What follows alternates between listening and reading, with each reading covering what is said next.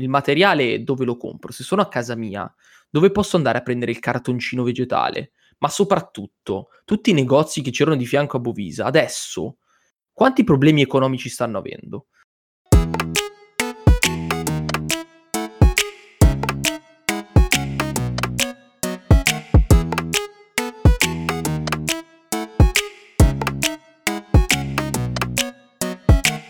Stai ascoltando Fratellitudo Podcast. Creiamo valore una volta a settimana registrando le nostre voci e diamo un microfono alle vostre esperienze.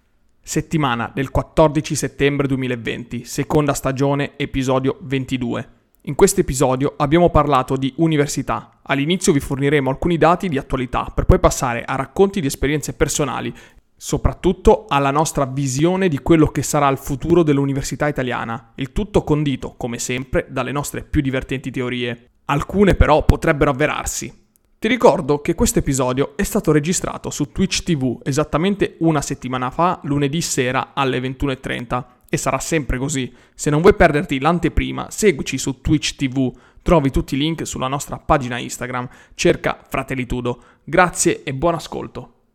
Ciao, bentornato, episodio 22 Fratellitudo Podcast. Oggi si parla di università, un tema di attualità perché in questo ultimo periodo abbiamo visto come c'è stato un tiro e molla tra le varie notizie del governo e il Ministero della Pubblica Istruzione su come sarebbe dovuto accedere all'università, su come sarebbe dovuto essere le lezioni eh, in classe o da remoto. Abbiamo raccolto un paio di, di informazioni soprattutto abbiamo raccolto informazioni su quello che riguardano i test, perché come sapete ogni anno c'è sempre la solita notizia del test di medicina, il test di professioni sanitarie, come è stato svolto, come, è, come è andata, come non è andata. Quest'anno, dalle informazioni che abbiamo trovato soprattutto su internet, dal Corriere ed anche altri siti, abbiamo visto che ci sono 66.000 persone che vogliono fare i medici, quindi hanno fatto il test di medicina e si sono giocati 13.000 posti, rispondendo a circa 60 domande di quiz di, diciamo, liberi. 1500 posti in più rispetto all'anno 2019.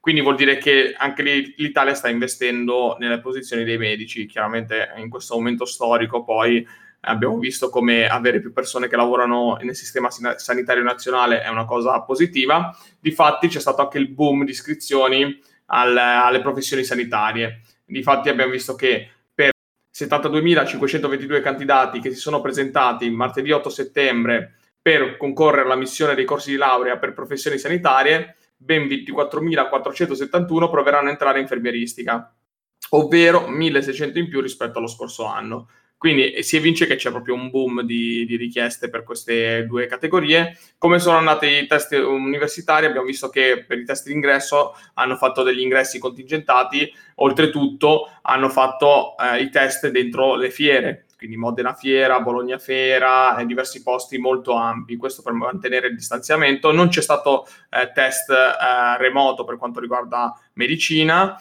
e questo ci fa capire che comunque un minimo ancora un po' di, so, un po' di correttezza nel, nel test ci sarà perché se li fanno da remoto, oddio, non voglio immaginare come potrebbe andare.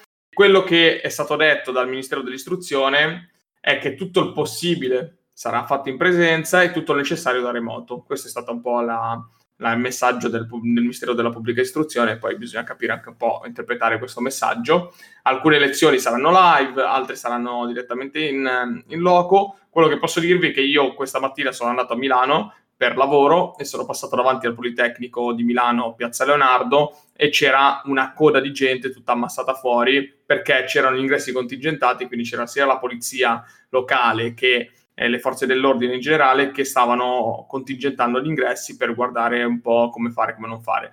Io sinceramente, arrivato a questo punto, non so come potrà evolversi la, la vita all'universitario, che già prima, eh, quando l'ho fatta io, dal 2013 al 2016, era abbastanza complicata perché di certezze non ce n'erano, già allora le informazioni eh, volavano veramente poco. Adesso col fatto che ogni giorno cambia qualcosa, non sai neanche se puoi andare in aula, se devi stare a casa a seguire le lezioni, se devi mh, inventarti qualcosa per prendere appunti, no, non oso immaginare l'universitario classico che tipo di, di, di brutto periodo si sta passando. La cosa interessante sicuramente da quello che esce da queste notizie è il fatto che i test comunque sono stati fatti in presenza fisica questo un po' in realtà richiamare, diciamo, una normalità una mancata normalità di questo periodo, ma anche, secondo me, un po' rischioso. Si è parlato tanto del problema delle discoteche, si è parlato tanto del problema dell'abbassamento, si è parlato tanto del fatto che i contagi Covid comunque siano scesi a livello di età, siano scesi a livello di età media. Il fatto di andare a fare un test, per carità, poche ore e controllato e fatto in posti grandi, secondo me comunque ha aumentato il rischio, quando in realtà io non reputo personalmente un problema quello di andare a fare soprattutto il test di ingresso da remoto. Capisco l'idea degli esami, capisco l'idea del voler avere, tra virgolette, delle lezioni mh, seguite direttamente in aula. Sono d'accordo su praticamente tutto quello che parla dello smart, certo senso smart uni e tutto il resto. Però per quanto riguarda il test d'ingresso, io non lo reputo un problema, o comunque non lo reputo un fattore aggravante il fatto di farlo da remoto, per il semplice fatto che secondo me l'università ti autoscrema in un certo senso. Quante volte vediamo anche tra i nostri coetanei gente che si iscrive all'università, va a fare ingegneria, passa il test e poi per due anni di fila non passa neanche un esame e decide di mollare? Sacco di volte. Quante volte tu stesso, magari, nostro ascoltatore, fai parte di un corso di laurea, partite in 2000 e finite in 100. Quante volte ti è successo? Tantissime volte sicuramente. E questo perché? Appunto perché l'università in realtà, secondo me, all'interno del proprio corso è una scrematura eh, quasi naturale, quasi naturale. Per cui, non lo so, questa aggravante del fare il test da remoto mi sentivo di dire, mi sentivo in dovere di dire che secondo me non è così pericolosa. L'esempio più lampante che ho da portare a, tutto, a, tutti voi che state ascoltando questo podcast è l'esame per, per entrare al Politecnico e all'ingegneria.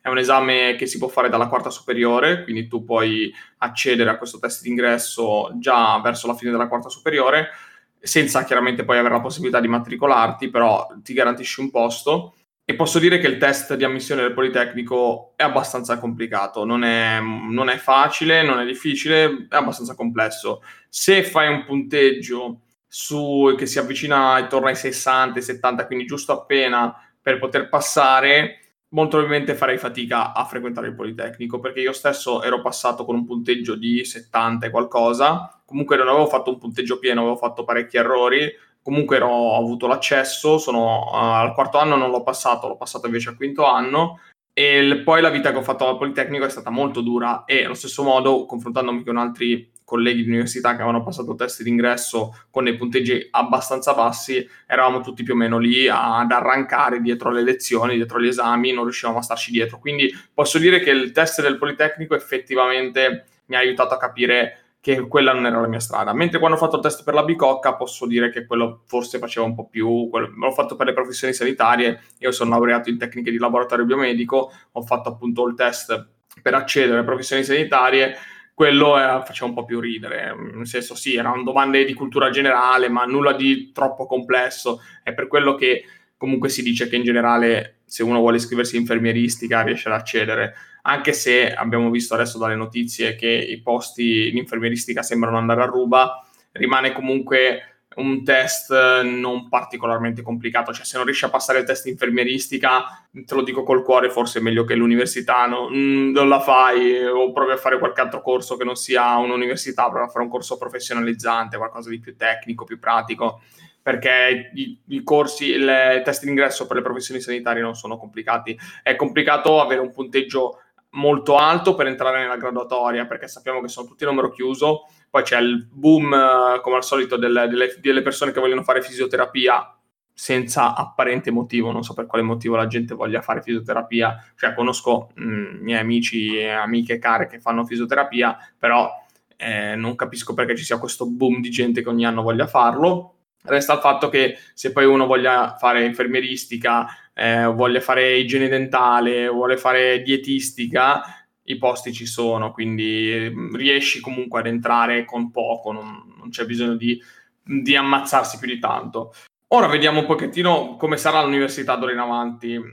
Per come l'ho vissuta io, l'università era tutto in aula, era quasi impossibile gestire le cose da remoto o già gestire le cose digitali, perché a malapena i, professori avevano competenze digitali, erano pochi quelli che eh, ti facevano la lezione online, ti mettevano le dispense online. Io fino al 2016 andavo in giro con la chiavettina a raccogliere eh, le slide da dare ai miei colleghi. Vabbè che ho fatto un'università che è un po' particolare perché in classe eravamo in pochi, eravamo in 20, quindi era più simile a una scuola superiore che a un'università. Però eh, la, la, la, parte digitale era praticamente ra, ra, radeva lo zero, era tutto fatto su chiavetta, slide da passare a destra e a sinistra.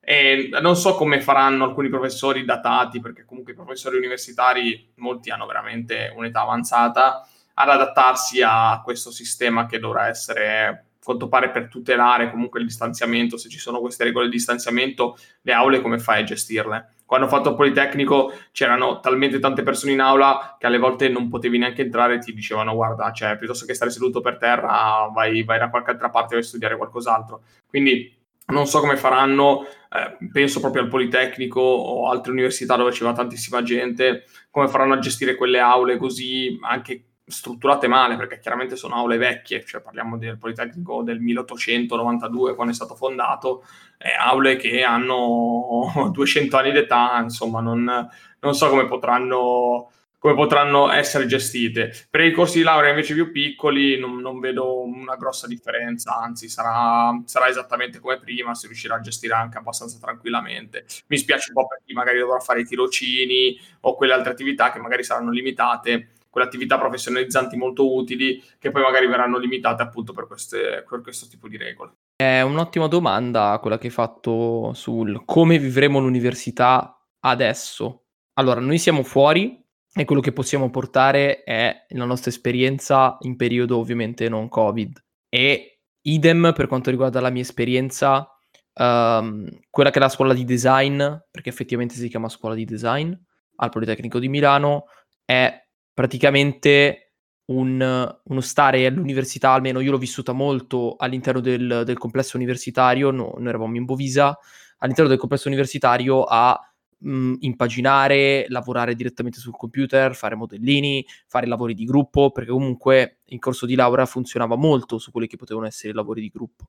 E quindi l'unico posto dove magari ti potevi ritrovare era a casa di uh, Tizio Caio che era fuori sede e aveva il conquilino che tanto non c'era mai perché faceva la bicocca e la bicocca era chiusa 24/7 per nessun apparente motivo e quindi potevi andare a casa sua o altrimenti ti trovavi all'università. Adesso con questo fattore da remoto io stesso inizio a, a domandarmi ma i modelli come li faccio? Il materiale dove lo compro? Se sono a casa mia, dove posso andare a prendere il cartoncino vegetale? Ma soprattutto tutti i negozi che c'erano di fianco a Bovisa, adesso quanti problemi economici stanno avendo? Cioè, tutte queste domande in realtà non ho una risposta, ovviamente, sono anche magari domande stupide e domande simpatiche, diciamo. Però il come vivremo l'università uh, da ora in poi è veramente un punto di domanda incredibile, perché appunto, come diceva Antonio, ed è sempre stato la nomea del Politecnico di Milano, il primo anno di ingegneria dove tu dovevi correre per andare a prendere posto in aula due ore prima o c'era il tuo amico che tirava la sciarpa sopra i banchi e diceva no, questi sono tutti occupati per i miei 725 amici immaginari e tu dovevi, tu dicevi sì ho capito, a me non interessa dei tuoi amici, devo sedermi. E invece no, ti toccava stare seduto per terra, sopra i gradoni o a destra, a sinistra per seguire una lezione. E poi, sempre al Politecnico, c'era la fantomatica piattaforma BIP, B-E-E-P, che era una piattaforma agghiacciante a livello universitario e a livello tecnologico, perché i professori non riuscivano a caricare mai le loro slide. Tu dovevi caricare della roba e se c'era un termine, quel termine banalmente era mezzanotte, ma già alle 11 e mezza non ti faceva più caricare niente tu eri nella merdissima fino al collo, aspettavi fino all'ultimo per consegnare, non ce la facevi, dovevi mandare la mail al professore perché la piattaforma non funzionava, perché tutti a mezzanotte caricavano e quindi la piattaforma andava in down. È una roba, raga, imbarazzante la piattaforma informatica del Politecnico e, e infatti io se fossi adesso studente e tra l'altro tornassi indietro avrei una paura fottuta di quello che potrebbe essere totale la mia, comunque la mia carriera universitaria. E soprattutto quello che secondo me mancherà tanto è il vivere l'università, cioè il fatto che quando tu entri all'università inizi un nuovo percorso di vita. È come quasi per il lavoro, perché le, per il lavoro in realtà incontri magari persone che sono molto più grandi di te, mentre invece all'università siete quasi sempre tutti coetanei o più o meno della stessa età e quindi tu conosci un sacco di nuove persone, un sacco di nuove potenzialità e mm, espandi tantissimo e cresci tantissimo e quindi vivi molto l'università come un periodo di crescita di te stesso e come un periodo di conoscenza, eh, espansione e tutto il resto. Il fatto di essere chiuso poi a casa, di avere appunto le lezioni direttamente in casa, secondo me fa perdere tantissimo quello che è il famoso ambiente universitario che poi crea le famose serate universitarie. Diciamo che sarà un po' complicato, però potrebbe anche nascere una nuova opportunità. Cioè, il fattore perdita di lavoro, cassa integrazione, rischio precario della vita, farà tornare le persone a studiare? Potremmo alzare il nostro livello di eh, alfabetizzazione de- italiano e il livello di qualità degli studi italiani? Secondo me sì, alcune persone potrebbero tornare a studiare, visto il periodo che si passa, magari viene colta anche l'occasione per ragionare un po' sulla propria vita e dire cavolo, però lavoro in una fabbrica, ho 26 anni, ho ancora le potenzialità per poter studiare qualcosina, magari il pezzo di carta che è l'università triennale, posso anche farmela. Il mio consiglio per te che stai ascoltando, se non hai fatto mai l'università hai ancora un'età comunque eh, diciamo gestibile perché gli impegni della vita privata sono minori, chiaramente parlo diciamo intorno ai 30 anni, allora secondo me tempo per fare la triennale ce l'hai. Devi trovare soltanto qualcosa che ti piace, perché per studiare devi trovare qualcosa che ti, ti appassioni, qualcosa che non ti pesi durante la giornata e soprattutto qualcosa che non ti pesi perché non avere uno stipendio. E questa forse è la cosa più, la scelta più difficile che devi fare. Se passi da lavorare ad andare in università, sappi che difficilmente riuscirai a fare entrambe le cose e dovrai rinunciare a quello che è lo stipendio per studiare.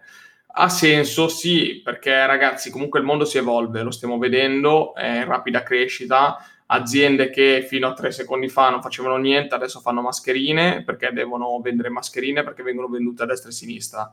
Aziende che prima non producevano nulla, adesso producono estrattori di DNA per, fare il tampone. Cioè, da dove sono uscite queste aziende qui che fanno tutti i tamponi a destra e a sinistra?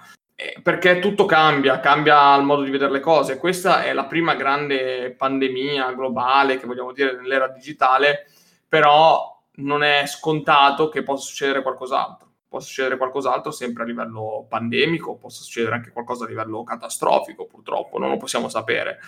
Studiare cosa ci può aiutare? Certo, non ci salva da, dal terremoto studiare, però ci salva da da quello che è un po' il rischio precario di lavori che non permettono un futuro stabile. Quello che è il lavoro in fabbrica, qualcuno deve pur farlo, sì, però a lungo andare stiamo vedendo che l'automatizzazione, tutta la regolarità viene un po' soppi- cioè per la persona viene soppiantata da questo tipo di lavoro. Quindi eh, cosa rimane? Beh, rimane la, la propria volontà e quello che una persona può fare verso se stessa. Quindi il ragionamento lo devi fare verso te stesso, fare due conti, vedere se vale la pena tornare a studiare. Per me, ripeto, ha assolutamente senso. Il tornare a studiare sicuramente ci porta ad avere più elasticità. Secondo me quello che ci ha insegnato molto questa pandemia, vedendolo appunto nel lato positivo, è il dover cambiare molto velocemente tutto ciò che eravamo a conoscenza e tutto ciò che noi davamo per scontato. Come poteva essere appunto recarsi nel proprio posto di lavoro tutti i giorni, come poteva essere il stare accanto alle persone, come poteva essere tranquillamente per noi italiani l'abbracciarsi, il baciarci e il, tra virgolette, avere questo calorosità di accoglienza. Questa pandemia ci ha insegnato tanto a dover cambiare il nostro stile di vita, tantissimo a dover riscoprire altre parti di noi stessi, sostanzialmente. E una di queste è proprio la flessibilità. Quello che ti può dare una mano il tornare a studiare banalmente è appunto la flessibilità mentale per poter, uh, tra virgolette, ripiazzarti all'interno del mondo del lavoro. Quindi magari in questo momento tu hai perso il lavoro, sei in cassa integrazione o altre n possibilità ovviamente in questo momento nel mondo del lavoro, come può essere magari un contratto a termine che però è stato lasciato in sospeso, tutte queste cose, il ripensare di tornare all'università, finire un corso di studio o addirittura iniziarlo un corso nuovo, perché nella vita c'è sempre quel rimpianto di dire cavolo, però sai cos'è? Se avessi magari studiato quella cosa, ho quella grande passione, cioè potevo approfondirla con l'università, però magari hai iniziato a lavorare molto presto per, per essere indipendente per altri n motivi e poi non l'hai mai fatto. In questo caso la, la pandemia in realtà può essere sfruttata anche per fare queste cose, soprattutto perché eh, quello che ha anche detto um, il ministro dello sviluppo, tra l'altro, di recente, è stato il fatto che soprattutto i neoimmatricolati non si muoveranno di regione. Questa è un'altra notizia abbastanza importante all'interno del campo universitario.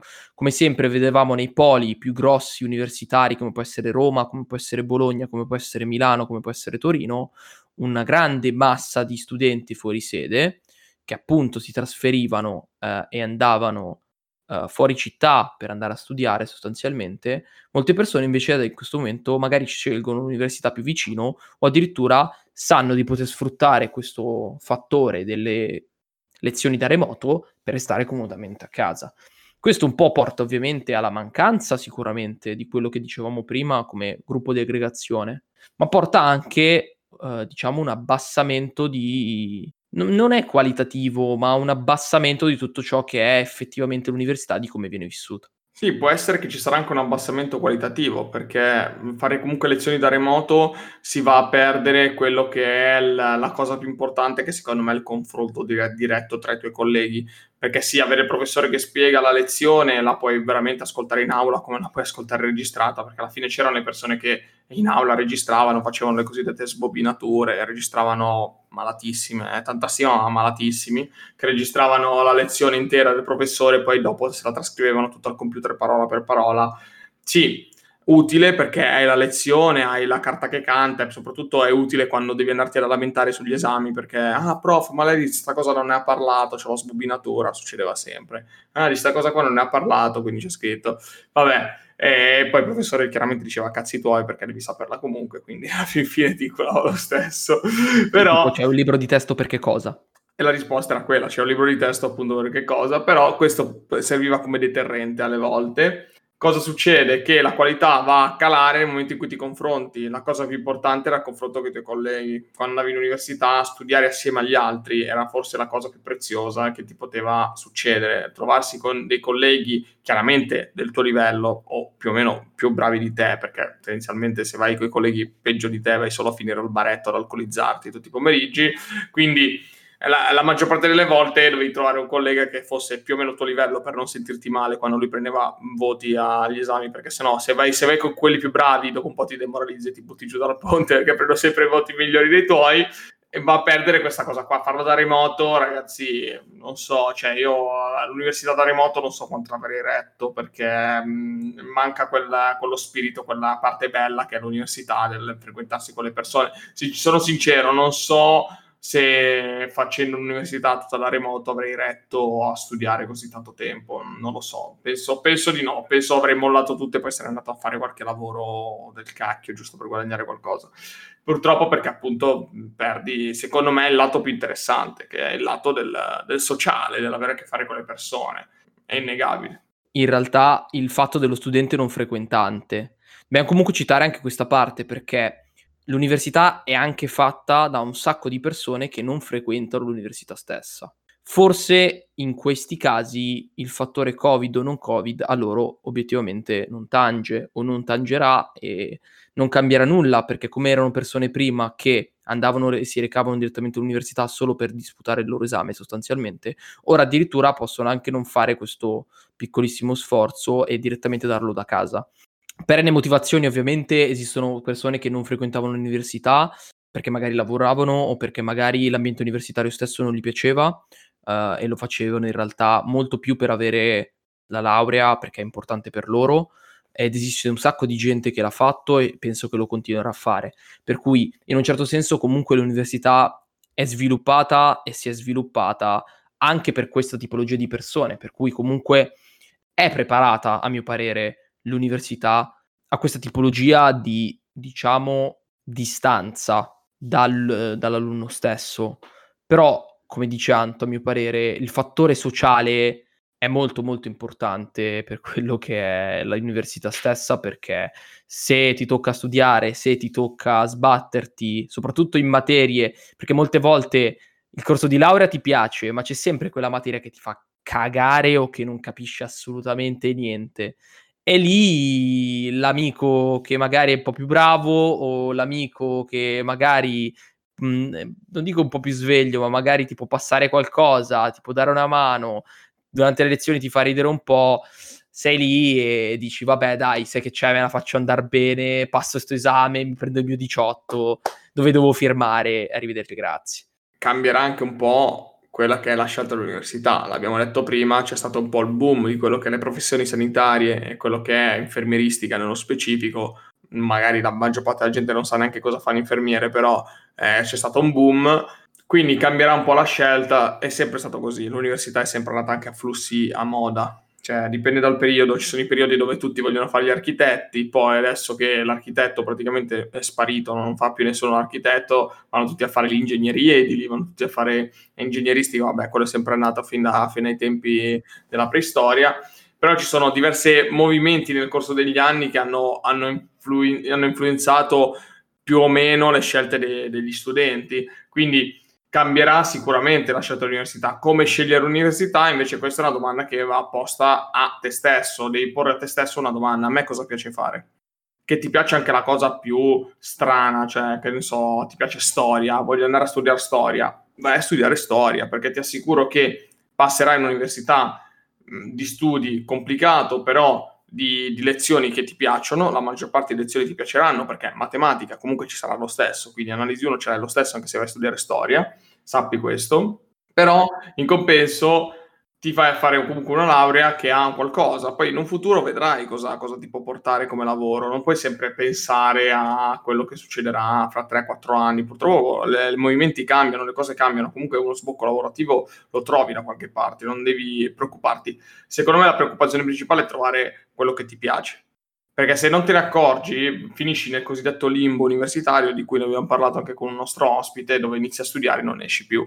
E diventi anche un NIT perché poi dopo ti trasformi in un, in un NIT dove smetti di studiare, non stai a casa e non fai nulla. E per questo ti rimando l'episodio su internet. La scelta dell'università è molto dettata da quella che è la moda e da quello che tira molto a livello generale, come c'è sempre stato appunto ai tempi c'è stato il boom degli architetti, poi c'è stato il boom dei designer, io stesso mi sono iscritto a design in realtà Principalmente perché non ho passato il test di architettura perché sono una, una capra. Eh, in seconda cosa perché in realtà era un po' quello che vedevo che poteva ispirarmi a livello di sbocco dopo aver fatto appunto il geometra e mi sono proprio iscritto a design, che in realtà è una scelta che non rimpiango in questo momento, anzi decisamente rifarei lo stesso percorso, delle scelte leggermente diverse, questo sicuramente sì, ma rifarei comunque lo stesso tipologia di percorso perché mi ha dato veramente un metodo di vita, a mio parere, fondamentale per quello che sono oggi, per cui non ne rimpiango,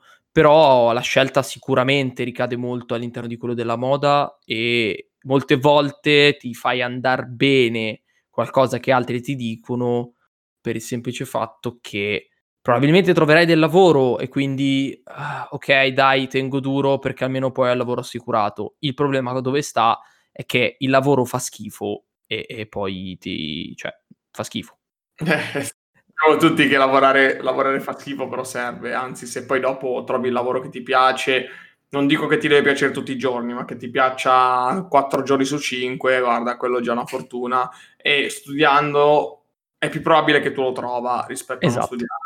Perché, Esattamente. Eh, se no ti trovi a ripiegare, ad accontentarti, a fare il lavoro. Per cui non farti andare bene le cose, ma scegli qualcosa che ti piace per davvero. Questo è il vero consiglio. Cioè, scegli tu e non fare che non, le altre cose scelgano per te. Perché nel momento in cui tu non scegli, non è che non stai scegliendo, sono gli altri che scelgono per te. Quindi questa è la massima... Esatto, e torniamo sempre al fatto che l'uomo sia imperfetto. Va bene, non sfociamo oltre. Eh, d'altronde è così. Comunque direi che la nostra puntatina sull'università l'abbiamo fatta, abbiamo parlato appunto un po' di notizie, soprattutto sui test e su cosa sta andando adesso di moda, di tendenza, così vi abbiamo tenuti aggiornati anche con questa puntata. Poi abbiamo raccontato anche un po' di nostri aneddoti, di background nostre e esperienze nostre.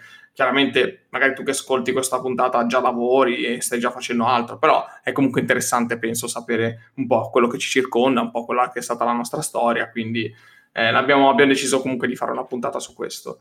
Direi che possiamo passare alla, alla parte dei consigli eh, finali della puntata. Non mi ricordo se l'altra volta avevo iniziato io o avevo iniziato Mario, però stavolta mi sa che eh, inizio io. Vi consiglio una cosa tecnologica questa volta. Torno a fare l'angolo di Antonio, l'angolo, l'angolo tecnologico di Antonio.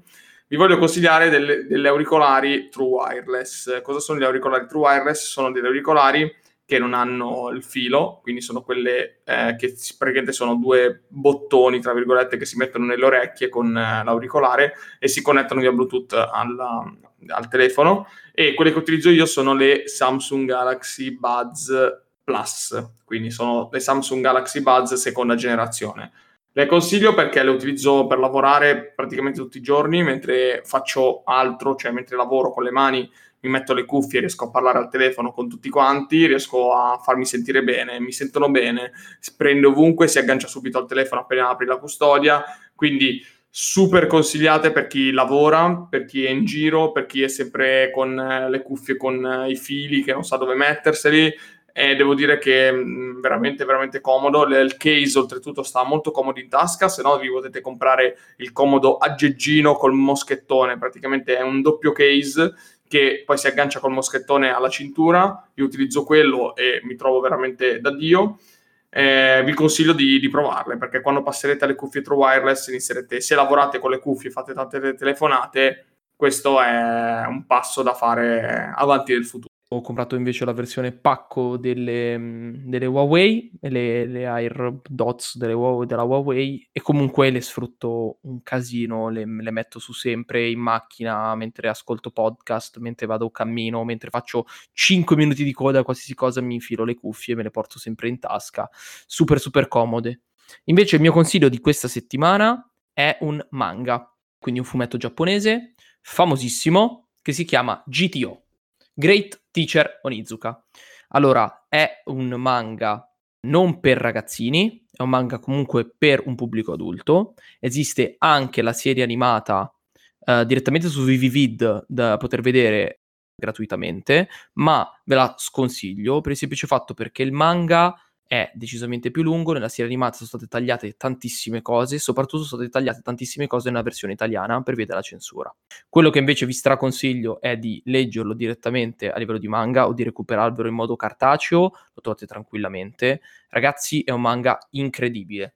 Parla di questo ragazzo, Eikichi Unizuka di 22 anni, che decide di cambiare totalmente la sua vita e passare da essere un teppista motociclista tipico del Giappone ad essere un professore e ti mostra come nel, un approccio totalmente diverso alla vita, quindi un approccio sostanzialmente quasi sconsiderato, quasi totalmente contrario a quello che dovrebbe essere l'educazione, eccetera, in realtà fa sì che insegna molto di più di quello che è un approccio magari classico del vecchio professorone che fa lezione in piedi alla cattedra.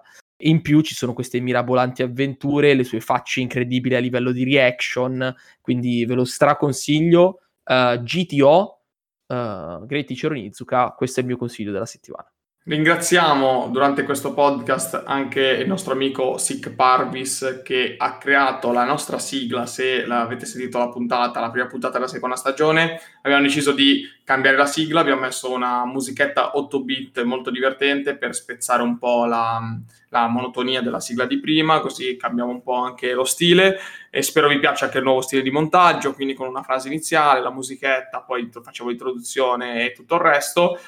Mm, lasciateci feedback come al solito, riprenderemo presto anche con le interviste, quindi rimanete in contatto sui nostri profili, soprattutto Instagram, perché abbiamo iniziato anche a postare le foto, a postare le frasi, a postare le immagini, quindi siamo tornati attivi, cercheremo di essere sempre più attivi, abbiamo visto che il canale sta crescendo, perché pian pianino un po' di gente inizia a seguirci, stiamo cercando di fare una crescita cosiddetta organica, cioè non ci stiamo comprando i follower, pian piano arriveranno, non abbiamo fretta, tanto lo facciamo per passione, quindi ci piace.